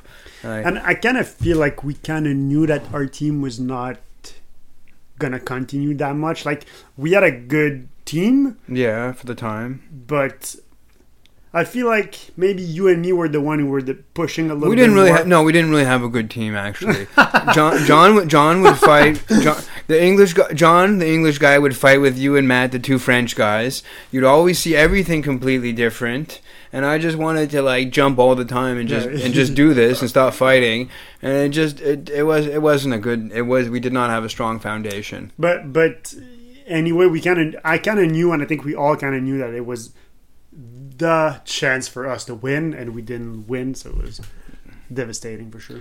yeah yeah yeah but then we just went off with the record. and then i just kind of And and then we went up with the record, and that was the other goal. And record one didn't work. Record two didn't work, and that was a sh- not a shitty summer because The in record- retrospect it was a really nice summer. But at that moment, I was like, that was not a good summer. No, man, that was rough. But then I think after that, once I kind of forgot about all that, and I just like you know, move on. It got better. Like I couldn't come to. I didn't. I didn't even go back to work for like two, three days after Edmonton, which I guess someone else would think is normal. You just came back from a competition Mhm. in Edmonton, but. For me, I meant the draw. I was at the drop zone every day, so I actually couldn't go look at the drop zone for like two days, three days. I was like, I can't even think about it. I'm disgusted with everything. Then it came back to me, and I was okay after that. All right, so after 2011, you decided to take the record. You you took back what? That's it. What Now, you yeah, the gloves are off now. so what happened? How did that go? Uh, now, well, Because I don't think Phil wanted to, oh no, give it to oh you. no, he did not. So here we come. We got our asses kicked at nationals. I'm still this. I'm still this guy that everyone thinks is one of the. By by the way, Phil was on that team that we lost Oh, yeah, against. Yeah, so th- so, so oh, that yeah. that really helped the little The competition beef, between the yeah beef. exactly. No, let's call it a beef. Yeah. So here I am. Now I'm pissed. We lost. You know how I like it when things don't go my way or I'm not supposed to be able to do something. I'm fucking just committed to doing it after that. So now I'm like, okay, where where am I at with skydiving? Like I just did all this stuff, done all these thousands of jumps. Now I'm, I'm like rounding like seven thousand jumps or so. I don't even know at this point. Racking up the tunnel time. I'm like, where am I gonna go with this now? I'm gonna fucking take this record. This record is gonna be mine. And not only am I like this big time coach that everyone knows, now everybody's gonna know that I'm like officially the, the free fly top dog because I'm organizing the record at the biggest drop zone with the biggest lift power behind me. And this is what's happening. Meanwhile, I, I know very little about big ways. Very, very, very little. uh, I'm not telling anyone that, but as you can hear from my story about climbing around the formation back on the 21 way, and uh, I don't know. Which engine- is- that's that's crazy though. You have that and you that's, and it's a good thing again for uh, to some extent like that. Ah, Chris, c'est quoi le petit mot? That like you you have that confidence Send in it. yourself. Send it. Send it. Fucking send no, it. No, exactly. But you have that confidence in yourself. You know that you can do that. That you deserve to do that. With Well, here's the thing, right? So yeah, I'm confident. I got the skills in my mind, at least. Mm-hmm. I think I can fucking do this. And I don't know how to fucking engineer a multi fucking plane skydive. I don't know how to engineer this thing to work. But I've already been on pretty much 30 way that we were trying to do this shit with someone else organizing it. Even though they didn't know what the fuck was going on, like Phil and Jeffro, this American organizer, were looking up at, yeah, at, I, at I sheets was from upside yeah, down. I remember that. I think Yeah. there's a picture of us Facebook. Yeah, looking and at- memories. yeah. Oh my god! So I was laughing my ass off at that, but meanwhile, I didn't know shit either. So, but I was saying, you know what? It's just a thirty way. I could fucking do this, even though I don't know how to do this. It's gonna work. And and then so we started pushing for that. The drop zone gets behind me. We say we're doing it. We make a free fly festival. That's what we call it, free fly fest. So that we're not looking like such bad people for full on stealing the event. We're gonna have a free fly event. The planes are gonna be there, and we're gonna let people know that we're officially gonna make a record attempt. Eh, well, okay. So that's what we go for. And the end of the season before that, I haven't mentioned Al Nadeau at all. He deserves to be mentioned. But at the end of the season before the actual official record season, I'm doing one of my organizing weekends, which I did a lot of at the time, and Al comes up. Al Nadeau again. He comes up to the to the to the event just as a participant, and by the end, he's kind of co-organizing with me. I don't know how this happens, but I'm not really big on sharing my power. But it just ends up working, and we organize this fucking amazing like 15 or 16 way hybrid that gets on the cover of CanPara. And it's just some heavy shit, and the organizing just was so Did, good. did you know him back then? I knew him, but What? I didn't like him, as I didn't oh, like most people. He got in my way for my aspirations, skydiving wise. it's crazy because when I think about it now, I'm not sure when I met Al. He's been I, around forever. Yeah, I know, but I feel like I met him as a vertical north organizer almost. Like I probably knew him from the tunnel, but I. It seems like he was always around, but like sort of quiet and sort Yeah. of distant of at least our, our Quebec Yeah, a little bit. scene. More and then, and and then he was Ontario. like, "I'm vertical north with with you." Well, so that's what happens. So we do this. I- I'm doing my organizing. He shows up, participating, ends up organizing some cool shit with me. People listen to him. He's completely the opposite of me. He's like calm and safety oriented and like da da da. I'm like, you fucking cunts, get up there and do what I told you to do, and and, and Don't fuck it up. don't fucking embarrass me. and like we're just having it's it's working. We're having good times, but then we do this organizing together, and we organize this crazy jump. Perfect, like in a, one try, like just a good good synergy working together. And we're such opposites. I guess sometimes things work like that. Mhm. And then he's been to the world record already a couple times. Yeah, that's true. Yeah. so he's got the experience. He was hanging out with uh, with Rook and Mike uh, and Mike and all those big guys from Chicago, and um, so he's hearing them do the debriefs and the way they engineer and breaking down stuff, and um, so he knows how to do it. He's a super smart guy, so he can organize these and engineer these. So he wants and then so at the end of the day, Mario comes and sees me with Al, and he says Mario Prévost, and he says. You and Al should work together to do this record next year. Al has the the experience and the credibility. He's been on the world record two times or three times, I don't know what.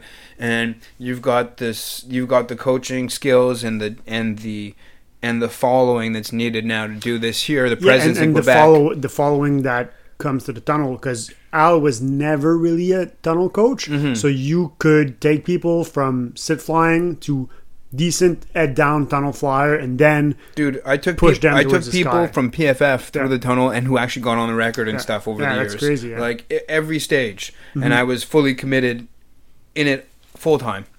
So between the two of us, it was a really good mix to do it. So then we throw on this little fucking free fly festival. Nobody shows up for the first day or two. I'm literally sitting on the front steps of Parachute Montreal waiting. Nobody shows up. Starts on like a Wednesday or something because we're gonna do the record like Thursday, Friday, Saturday or something like that. And it was all just kind of a cover up, not to seem like such bad guys that were hijacking the record here. We're actually just having a festival. Hmm, record happens. so nobody shows up. I get my so, so so what were the discussion with Phil at that point? Did he knew? Did he know? Did he? Uh, yeah. Oh, he knew. Knew. No, I told him we're doing the record and it's mine, and he doesn't deserve to do it. He was not he on fucked it up last time. He put people in danger. Blah blah. I'm not. That's not necessarily true, but this is this is the way I get, and I start getting on him. So telling him that he's you know can't let him do it again. It's just too dangerous. It's got to be done by me and Al because I say so. I don't know. Whatever. Very head, very headstrong for several bullshit reasons, and then we do it. We do the record. It works out really well. I mean, it's only 30 people. It's not that hard to do, but whew, we really had to like. It's not like a U.S. or a world record where you have a huge bench of people, and if someone's not good, mm. you just put them off and you pick the next guy. No, no, these are the fucking people we have, and we either make the record smaller. Or we somehow move these people around in the formation to like strong flyer, weak strong flyer, strong flyers so they can support each other. Um, you know, like you do stuff that you conventionally wouldn't do in a record attempt in order to use the actual group of people we have. Not that these people aren't, not these people suck or anything. Our season in skydiving is only so many months long. Um, you know, there's a lot of reasons in Canada why the sport hasn't developed to, to, to the level it has on the world world level. So we made it happen. I really do feel like Al and I working together was really, really the commitment level we put. I was fully committed to it every day. And so was that called Vertical North at that point? Uh, no, I think we just did the record the first time. and that was 2014. 12, 13, I don't remember. Uh, uh, maybe 2012. Yeah. And then after that, we got involved with GV, and he did Dropout, and then every year we were doing the record at Dropout, every second year. So that was it. So so yeah. So I believe that 2012 was the first one that you guys did. Then 14. Did we do the 18 way sit that first year? No, that was a dropout.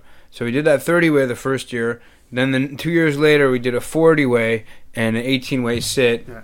Same. We never even planned to do the 18 way sit. We just did that the next day when everyone was all hungover and stuff. That was pretty Do you remember that was a picture picture thing? Like I feel like if you look at the video, you're like, oh, that doesn't really look like a decent. no, it was like, it a was like a- sketch. Yeah, But I mean, did- I, it was good, but I, I feel like there was one grip that was just like passing by. Well, he was almost corking, but he was still Yeah. in a seated orientation Dan Savigny. Ah, was it? I, I Yeah, wasn't sure if it was He's him almost like in a ball about to like yeah, it was cork, done, yeah, but he's sitting and he does have the grip, and it Damn. and it does count. And it was a photo finish to some degree, but that's all you needed. A solid grip, a stationary grip in a moment of time, and that's exactly what it was.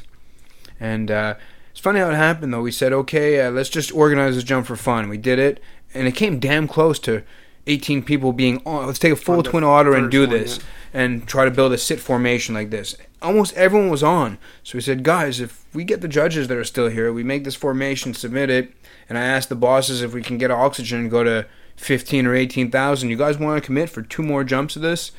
And we try to get a record, and if we don't do it, we just stop because we're already all recorded out from the head down. So we did it. They gave us the oxygen. We submitted the formation, and a jump or two later, we had this crazy record. The world didn't even have a sit fly record yet. No. None. No. Wow. States didn't have a sit fly record. Nowhere did. Hmm. Even Canada didn't have a CSPA. Didn't even have that uh, that category. that category open. When they left, they said, "Well, we got the pictures, we got everyone's uh, signatures and whatever we needed. Uh, we're gonna bring this back to the other judges, and uh, in a few months, if we decide that it's a like a like a judgeable record category, then you guys will get a letter with a, hmm. with a certificate saying you made the." A new forma- a formation in this category of head up or whatever we call it. And it's still the record that's like it. It hasn't been surpassed in Canada. No. no. Well, now they have like an 80 or 90 way sit Yeah, yeah. record in the state world record. Yeah, yeah, yeah, but in Canada, that was the only time. It's the only that, one. yeah. There's no new sit record, and even then, for for months or about a year, it, it stayed as the biggest record around. The only Mhm. reason it wasn't a world record is because we didn't have international sporting licenses to make Mm. it an actual yeah, yeah. world record. We Hmm. didn't even think it was going to be a record. Crazy. That's good times. Um, next year is supposed to be the last vertical North record. Well, yeah. After the 40 way, we did the 54 way, and uh, a couple years after that. So now the last logical place to go here in Canada, with the lift power and everything that we could muster up, would be a four plane formation of about 80 people, 84 people or so, including the cameraman and such. So this is our this is going to be our last run. After that, I just feel it would be like it would just be impossible to put that many people together all that organization, all those planes, especially in Canada, it would be just kind of you'd have to do it in the states or something, like Canadians travel to the U.S. to do the record. I just don't see that being feasible in Canada. So that's why it's it's definitely the last one for Al and I, the uh, Vertical North. But uh, I mean, could you see someone doing a bigger one than than an 80 way in Canada? Actually, No, no, no, not at all. Maybe eventually, because who knows? But But the sport doesn't feel like it's growing the same way. I feel like there was a big, a big push in the sport, like a big growing time in the sport, like from maybe 2010 to 15. But it seems like now it's more like casual, and people are less, less focus on that kind of things, like records and competitions. People are more jumping for fun. I think. Yeah, it's weird. People would like devote themselves to the sport before, like, Mhm. uh, they're, like you'd see people there every weekend. That was what they'd do, you know, like for fun jumpers. Yeah. And now, and like they'd want to get to this level where they could compete or they could be in a big way or a format or a record of sorts. And now it's like people just want to go and have fun doing some jumps with their friends, Which, is, fine. which is cool. Yeah. but It's it's, not that same like all-in commitment that people would be kind of stuck with. Bef- that people would get stuck on before, because mainstream now. You see everything, all the information's out there. Every video of everything's out there. Before there was still room for expansion, like we were, like you were saying, we were the first VFS team cate- with the category of VFS in competition in Canada. So it's cool you're doing something new. Now with all these people who've done VFS before and it's been there for a long time, would you still be as excited to do like a like a four way team in that? Do you think that uh, Vertical North is your last big project in skydiving? Because you've been jumping a lot less in the last, I believe, in the last maybe three years. Yeah, I stopped working full time uh, back in 2015. Now, I've been, I, and then after that, I'd go back and do some commercial skydiving, like 50, 100 jumps of like tandems and students and stuff. But I lost the taste for the work somewhere along the way of those like 10,000 jumps. Which is kind of normal after Uh, yeah, you gotta that realize. many years, that many jumps. Yeah, you gotta realize for like ten full years I was just full time skydiving. That's all I would do. So and tunnel. So it's you really committed that time to it. It racked up a lot of jumps over the years, but eventually you just get tired of doing shit that's not for you. Like it's it's always different. Every jump is different. There's little things that happen with students and this and that that you have to be on the ball with, but essentially it's overall the same. Mhm. And when you and when you're over it, when it's done, it's done. When you you'll know. When you know. So, would you see yourself eventually not jumping at all? Like, would you eventually stop jumping, or not to that point, but just slowing down? I don't know. Maybe I. I mean, so the working thing kind of came out of necessity because I didn't want to be anywhere but jumping. Yeah. And then so the only and I had no more money, no more friends. So the only way to do it, jumping friends. So the only way to do it was to work. Now all these years later, I've gone through the work. We've done we've done coaching. I've done the record organizing. Now it's just kind of like back to the beginning where it's kind of more got to do it for myself. That's what gets me like excited to go jump, to go jump with some friends or just do some angle flying. Like I can't even think of like doing a fucking tandem or like a student or like filming someone. Hey, it's your first day. It's your first time. like holy shit, oh, dude. Jesus, that's true. I would not see you go film a tandem today. Dude, how many times you seen me walking with tandems, filming them back when I used to work full time? And yeah, even when when it was your thing to skydive, you were like, "Hello, moi c'est Andrew. Oh fuck, yeah, I hated that shit. Skydiving today, yeah." Yeah, yeah, I know. And then there'd be some cameramen doing like this artistic Mm. shit, like pointing at like. Simon. Oh my god! Like, because they didn't have like an automatic montage. Now, Yeah. at least later there was a montage. You'd say, "Hey, this is your day skydiving," a couple things like that. Talk to them a little bit here or there. Do the skydive and film them on the ground, and they'd put in their pre-made shit.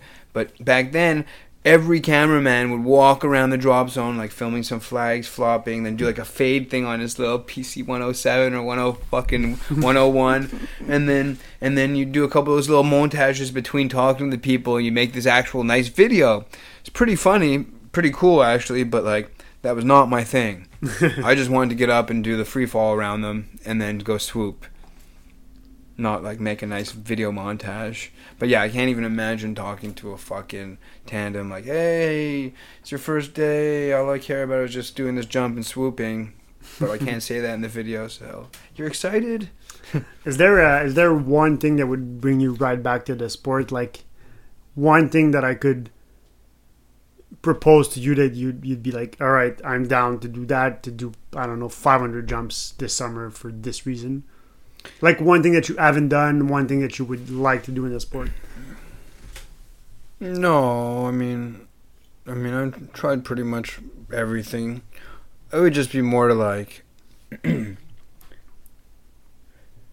there was like a, a group of people I could jump with all the time, where we do cool jumps like angle flying and stuff, and like just fun jumps. The same group of people who can Like actually a, a fly. good six way. Yeah, a good six or five, four to four to eight people that can really do good jumps.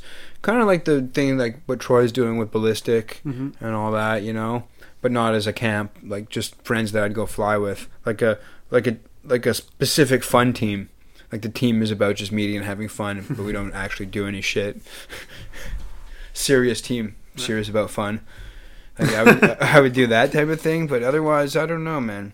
I've been doing like one or two hundred jumps a summer now, just the big way camps, really. I Guess that's kind of messed up when you look at it Not really.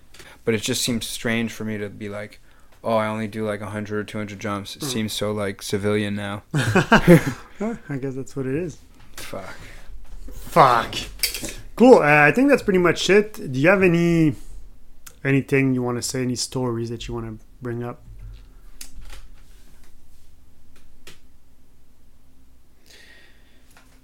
I mean, there's lots of stories, but I guess some, I don't know.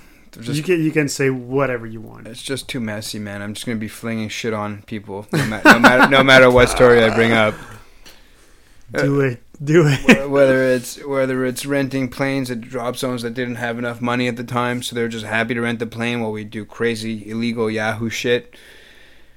That's one thing. I mean, whether it was getting fired for fucking for banging banging somebody I wasn't supposed to bang, fucking getting getting wasted and banging other people I was allowed to bang, but then just being hung over all the time, like. I don't know. There's just so many stories that just kind of have to stay stories. I feel like it's a. You for sure lived the typical skydiving life that we think of when we think about skydiving. oh my god. No, I guess there's not too many more stories that could be told, really. Unfortunately. All right. Well, thank you, uh, Andrew Tolman. That was fun. Right, guys, this is it. The very first English episode of Windstream. I hope you guys liked it. Let me know if you did. Uh, I'm not exactly sure how frequent they're gonna be, because I'm still gonna be doing some French episode in between. But anyway, hope you guys liked it. See you guys in a bit. Take care.